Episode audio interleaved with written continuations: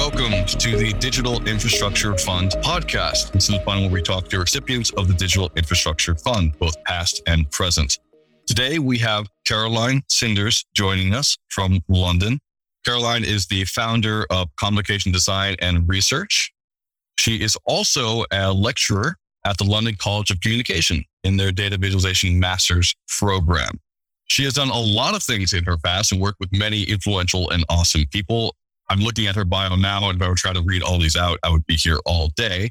So instead, I think we're going to focus on the grant title. So the grants that she was given in the first cohort or that she applied for and got funding for was what can the history of JavaScript teach us about techniques to mitigate harassment, a barrier to diversity, and a threat to the sustainability of digital infrastructure projects in open source communities? Very long grant title, but I really love the content. Caroline, how are you doing today? I'm good. I'm good. How are you? Thank you for having me. Thank you for coming on. All right. So that was a lot of talking. Can you tell us how you got to the position where this grant sounded like a good idea? What's the context? I'm an artist and researcher, and a lot of the research work I do is on online gender based violence, as well as community health and toxicity. So I look a lot at digital communities and or communities using technology. What are the norms of those communities? And then what are the different kinds of harms that exist within the community itself? So how do you think of what a healthy community is? And how do you also think about toxicity? And what are the steps to mitigate that? So I then look at what are the norms a community has around responding to toxicity? If there are any norms, what are mitigation steps, if there are any that they have, and what are the structures they have in terms of looking at and calling out harm, as well as trying to like mitigate that harm and then think of like rehabilitation related to harm. So I tend to sort of like take a step back and look at like an entire system. And this means that I'm often researching things across technology platforms, for example, like social media, but as well as again, like built products, built software where anyone can interact with each other. So, you know, is GitHub social media? To some, it really is, right? Do we traditionally think of it as social media? Perhaps not. Where does Slack fit into that, for example? So I look a lot at those spaces, but then for me to like do research and build context, I to look at communities inside of those spaces as well. And one of the things I look at is breaking down how there are like three different parts of what I call infrastructure that are related to community health. So that's the technical infrastructure, how something is built. So what can you do within that built environment, the code can constrain you in a way, right? So like the ability to post a GIF is something that technically has to be encoded in the system. The next step I look at is the social infrastructure. So with that GIF, what's the meaning of that to the community that's posting it? Does it have a specific community value or community meaning? So if we look at the far right, for example, in particular, the United States American far right, right? There are certain kinds of like meme signifiers, if you will, or visual signifiers that mean something very particular to that audience. But that's not the only case. We can look at fandoms, for example, and see similar things related to emojis. It's like Beyonce's fans calling themselves a beehive, for example, when there is, you know, a fight, if you will, between Kanye West and Taylor Swift, a lot of people were posting things like snakes, etc. So like understanding that like those particular visual signifiers or even words people create have a particular meaning to a community. That's the social infrastructure. Then we get into like the political infrastructure, which is the policy infrastructure. And that's a mixture of policy created by the platform and then also like any kind of like legal norms in the country this is occurring in, and then also bringing in like a level of human rights policy. So like looking at where does the policy of the platform or of wherever this conversation is being hosted, what's their policy?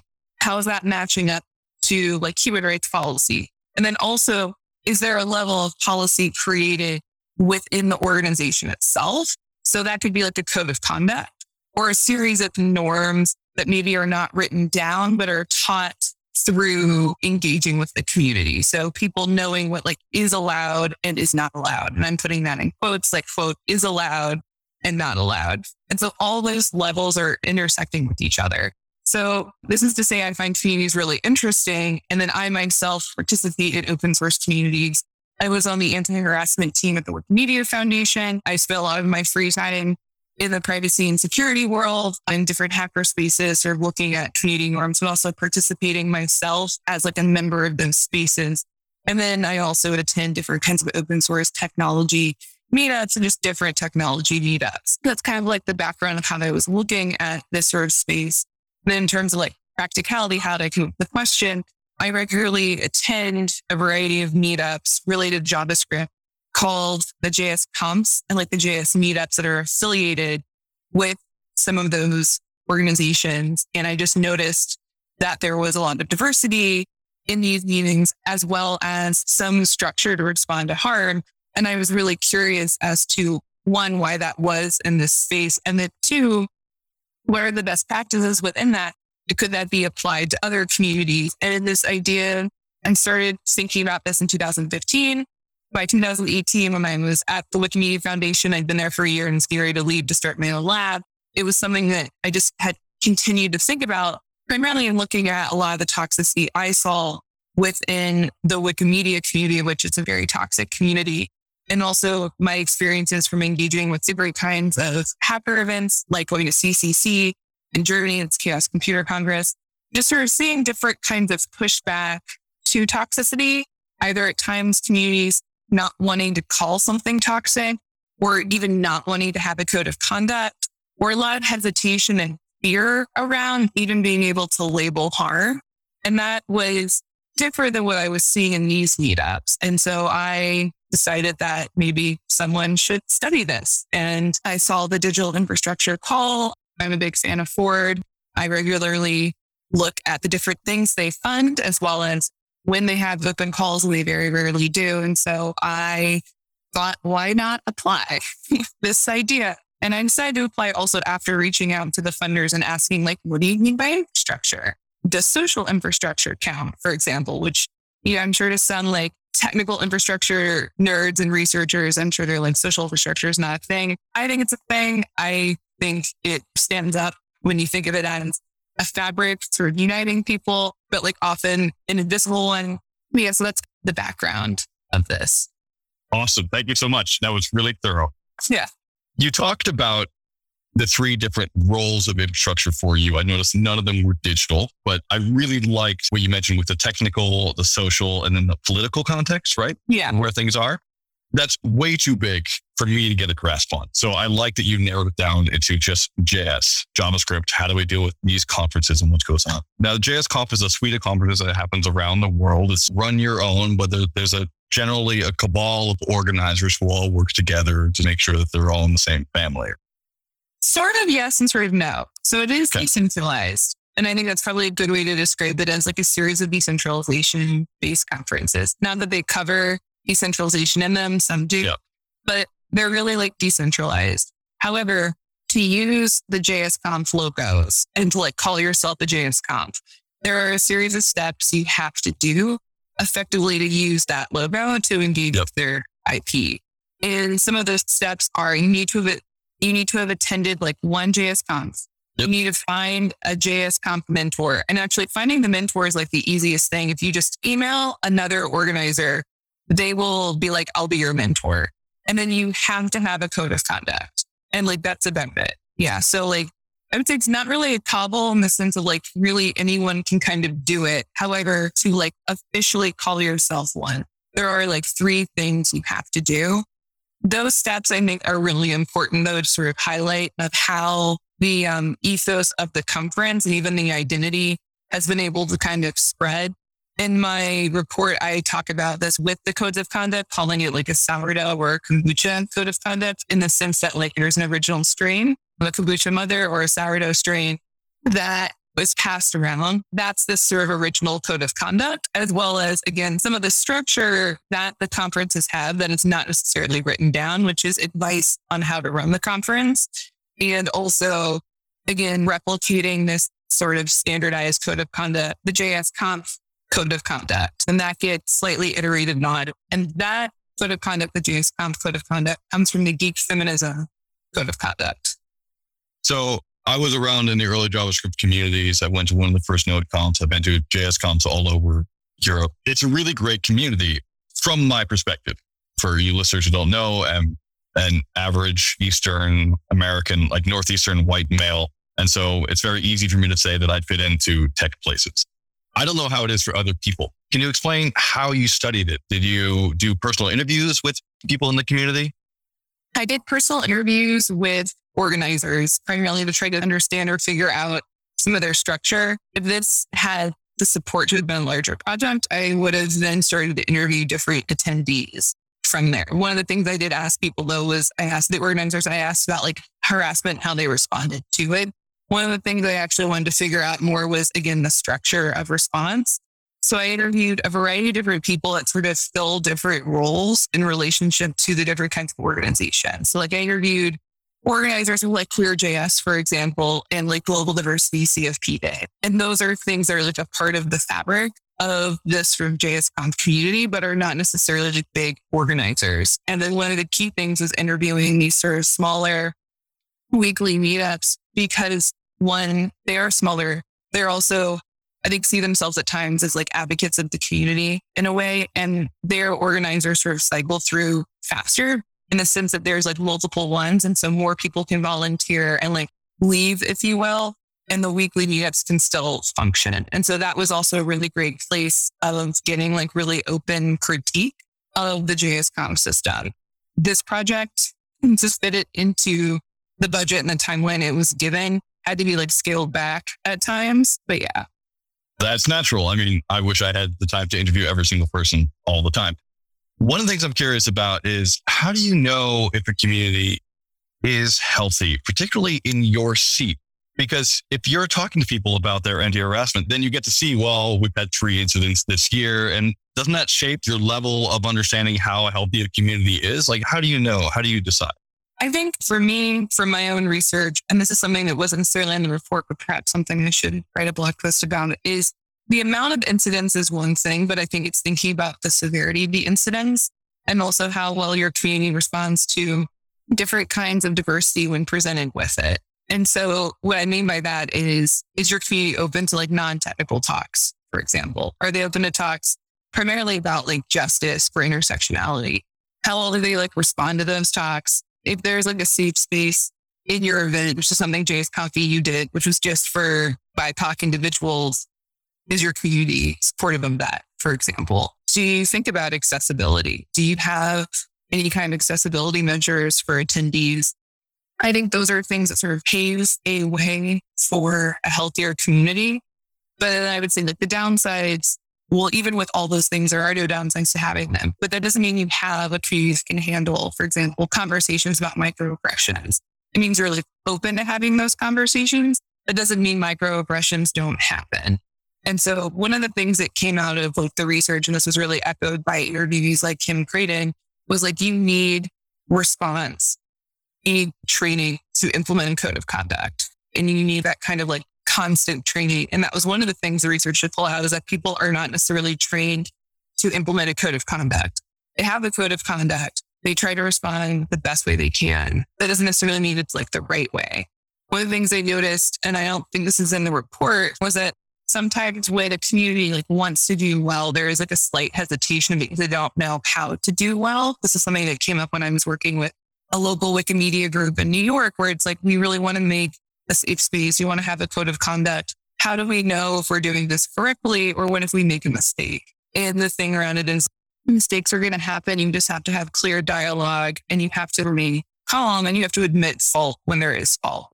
If you mishandle something, you need to like acknowledge that, but you also need to like not make assumptions. It's this really delicate balance because on some hand, if you're dealing with certain reports that are coming from a place we could argue like racial bias, you need to handle that with a lot of sensitivity. That being said, if someone's coming to you and talking to you about sexual assault, you need to make sure that the language you're using doesn't reflect that you don't believe the victim, because that can be extremely triggering.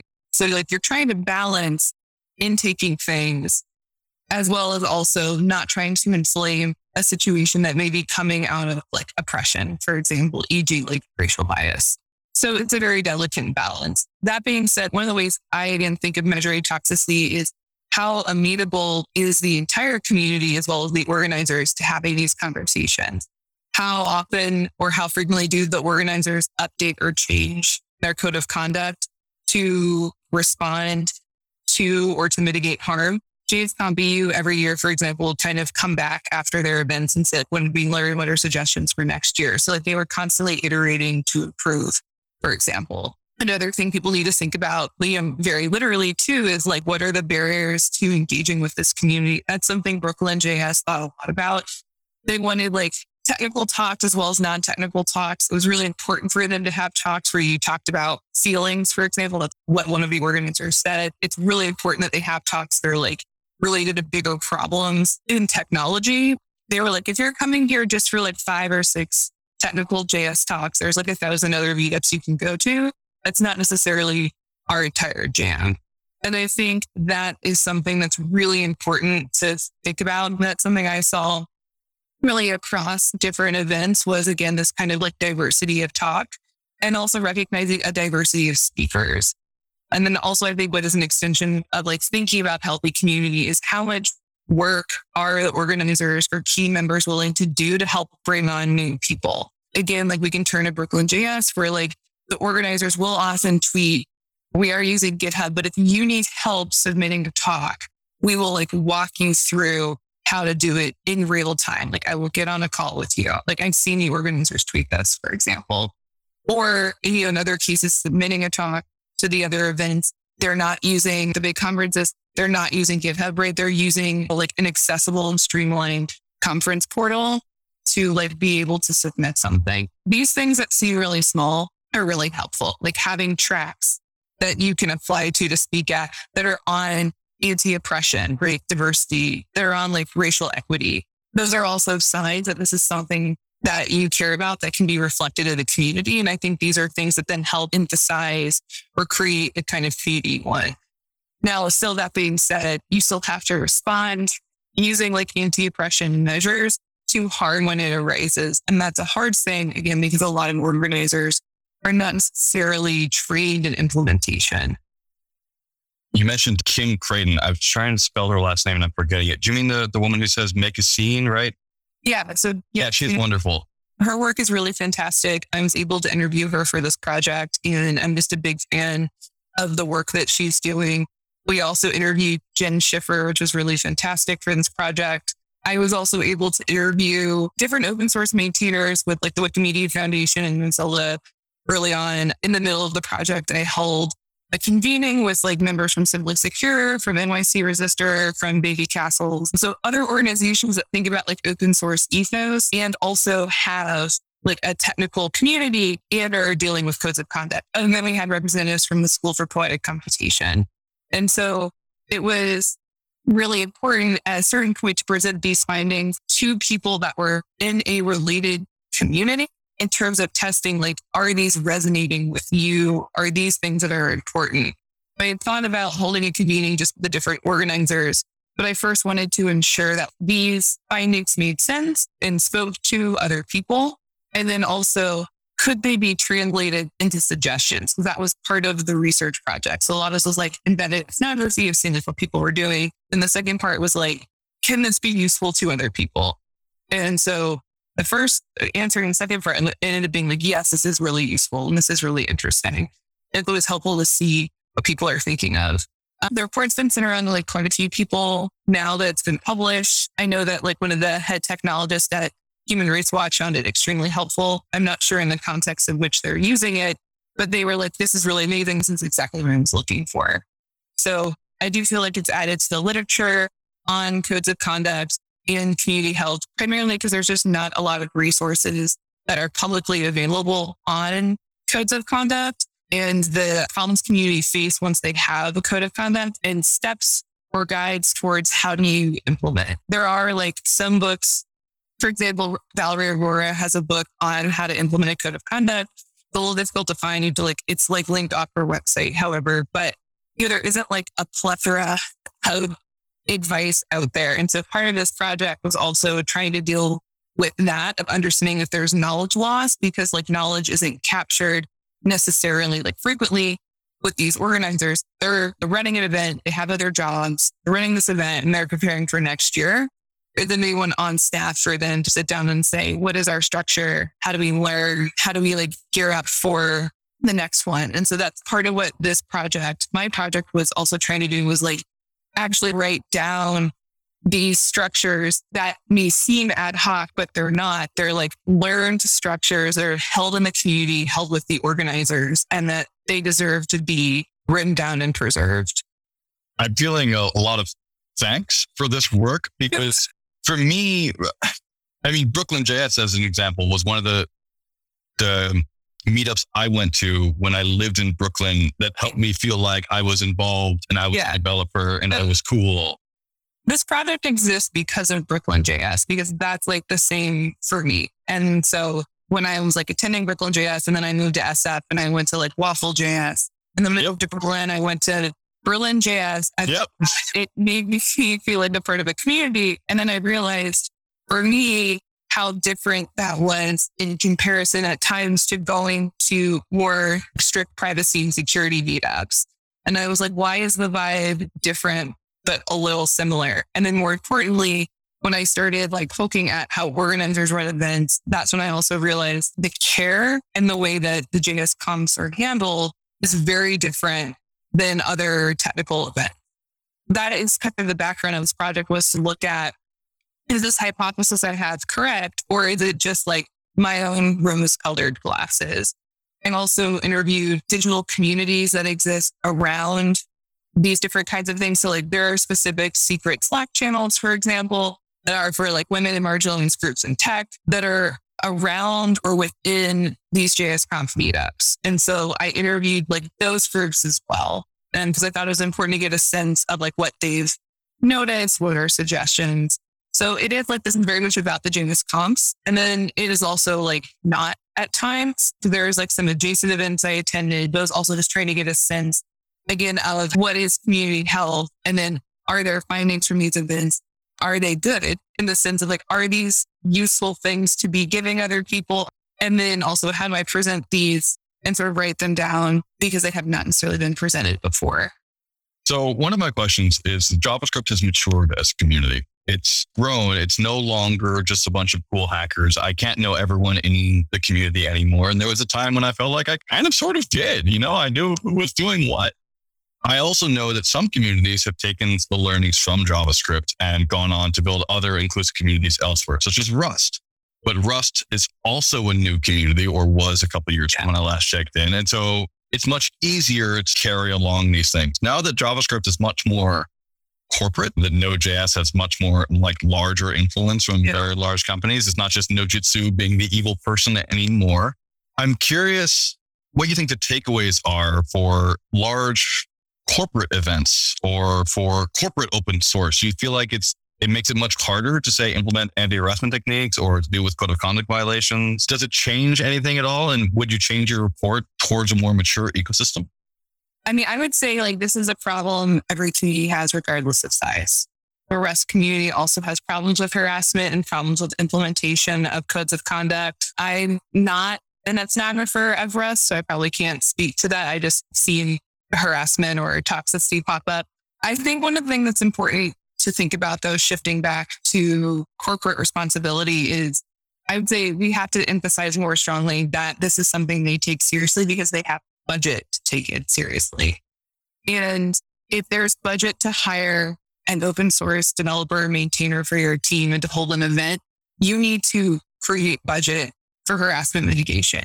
You need an anti harassment team. Your attendees, you have a responsibility for their safety. And whether it's a 200 person event or a 5,000 person event or a 20,000 person event, this is something you need to take seriously and scale up accordingly. So if you have a 20,000 person event, that better be like a 50 to 100 person team.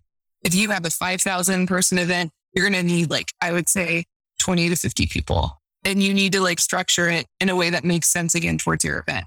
Even if it's on Twitch, then you need like a series of moderators that are staggered with different times. You need to organize who's in charge of what. So, for example, if you have a small event, you need at least two people.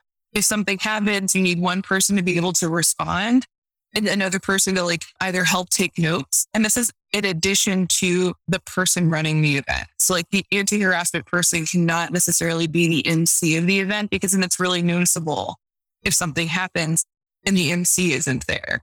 like they've left.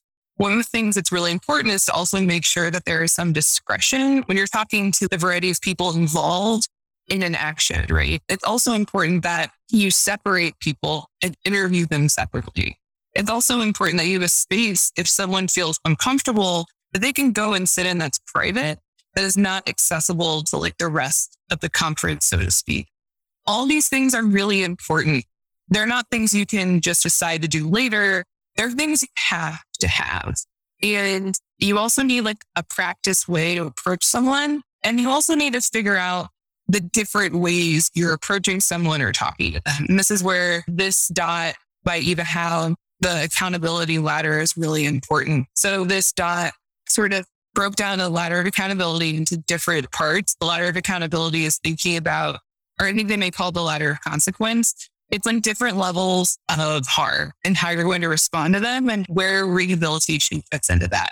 The first level could be someone, maybe they an inappropriate joke. The level of inappropriateness matters and you have to determine that for your community. So like someone makes you a joke, like it's so easy, even my girlfriend can do it, technically breaks the JSConf code of conduct. That doesn't mean that you should interrupt that person's talk and like shame them and pull them off. You can wait until they're done with the talk, until people are done talking with them, casually pull them aside and be like, Hey, generally really good talk. Just want to highlight something for you real quick. You actually broke our code of conduct. I'm not sure you knew that. It's fine. Let's just chat about real fast. And then what you should then do is like write it down, like write down and say like, Oh, Richard gave a talk and made this kind of joke, we may want to be aware the next time we like allow them to have a talk, or maybe we should not accept their next talk within the one after is fine.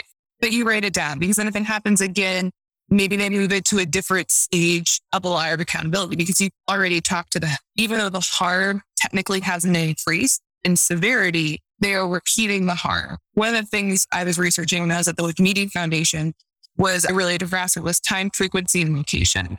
So like location is where is the harassment happening within the space. So is it in Wikimedia? In Wikimedia Commons, there's many different areas you can go to, right? So like within the Wikimedia project. So is it on English language Wikipedia? It's on Wikimedia Commons. It's on Village Pump. Those are like three different locations. Like knowing where harassment's happening. Then if it's inside English language Wikipedia, is it on someone's personal page? Is it like an editing war? Are they on the talk page? Right. You have to outline where it's happening. Time, like when is something happening? What's the timeline? Frequency, how often is it happening? Then another thing in that then related to this is severity. So like someone making a misogynistic joke five times after you've told them to stop and repeatedly told them to stop actually rises in severity because you've kept saying these are the boundaries and it's being crossed over again and again. So you have to consider these things. You can't just look at like the events as individual constants. You have to look at them all together. And then you have to also recognize too that like smaller instances are things you have to respond to because it shows people the norms, your norms and your values. So this accountability ladder is super important and something internally all groups need to do. They need to sit down and say, like, what do we move into the first stage? What goes into the second stage? What goes into the third stage? What goes into the fourth stage? What are we going to do? Think about recidivism. What kind of punishment is there? What kind of rehabilitation is there? So in the example I gave earlier, pulling someone aside and telling them how they broke the code of conduct is like that form of rehabilitation in a way. You're telling them explicitly what was broken and like why it wasn't appropriate. Maybe the punishment there isn't seen at first, but like I would say that that person probably feels a little bit of shame for having broken the rules. And that in and of itself is a form of a punishment. Recidivism, how do you think about it? Well, you're writing it down. You're writing it down in a document that no one else has access to except the other people on the harassment team and maybe one of the core organizers. And that's it, you know, and then you see again. And so there's all these different things. Stage four, for example, for your community, maybe there is no rehabilitation. For other communities that are engaging with restorative or transformative justice, there's a form of rehabilitation. For some people, if you hit stage four or step four, maybe it's like immediate dismissal. If you're out of the community, there's no need to come back. For other people, it may be you are not allowed to engage with us for a year. We're going to revisit this. And here are the things we need you to be doing in that time. You need to be in therapy, for example. But again, this is where I'm saying like that is up to the community to determine. It was important for me when I was doing this project not to necessarily say this is what you should do because I'm not a part of your community. I don't know the norms of your community. I don't know the values of your community. And I do want to say, I think it's important for communities to determine this. That being said, some communities are really white and really male, and they may be like, everything's fine. And I'd be like, that's not appropriate. A lot of this is context driven. I think it's a balance between understanding your community and centering the most marginalized in your community so it's safe for all. Because when you design for the most vulnerable, you make the safest kinds of experiences. And it's really important that we do that. And one thing I'll say, a lot of groups haven't sat down and done the accountability ladder. Doing the accountability ladder also guides you towards how you're going to mitigate harassment because it's helping you define your responses to different kinds of harm. And it gets your whole organization on the same page because you are determining what are the different kinds of harm that could pop up and what you are going to do. And having that clarity is really key. So we have similar responses. If you don't have that kind of clarity, even on the anti harassment team, those two members or those five members and those 10 members of your team may be responding in different ways because they're going based off of what they think should happen. And you need like the unified response. Thank you. That's really useful. I'm definitely going to take a look at the accountability ladder later. I hadn't heard of that, although I've implemented or seen implemented various stages of that. The reason I asked around corporate open source, just to go back to it, is because infrastructure doesn't just apply to small hacker communities. Infrastructure be all of it. And so you mentioned the three types of infrastructure that you look at social, technical, political, which is great. But going forward, I see a lot of the point of this fund is to understand what does it mean for the world that we depend upon tech spaces. We depend upon tech and what does it mean for the communities they're in. So I guess instead of asking what is digital infrastructure, I feel like that isn't as useful a question. What I'm more curious about for you is where do you see your work going to help understand how we can build all of our technical infrastructure better off? I don't know where it's going. I have thought about reapplying to the grant the next time it's open. I need to make sure it's something that works though. But one of the things I've been thinking a lot about is just in my hands off approach.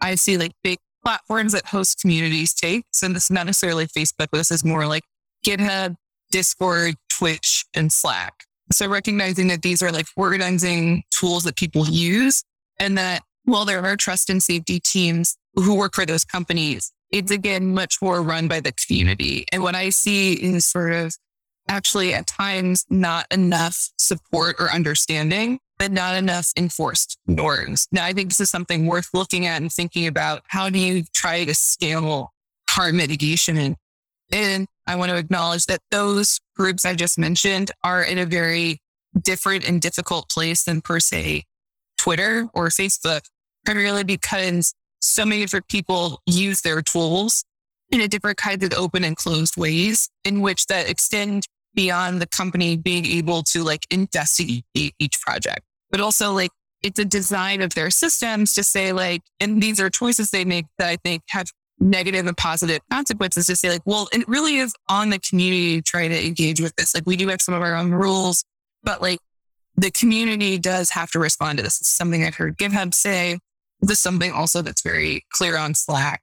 But I think that there's something worth exploring there of, well, what does accountability look like? And could there be further measures taken by these kinds of groups that are not like overly prescriptive, if you will, that are somewhat scalable? And maybe the answer is actually there needs to be better infrastructure for moderation. I know that Twitch has that, but then also an emphasis somehow on there being moderation tied to understanding community norms. Again, that falls off into the community to do. That's something that those platforms can't, can't, in quotes, can't necessarily handle trading those community organizers.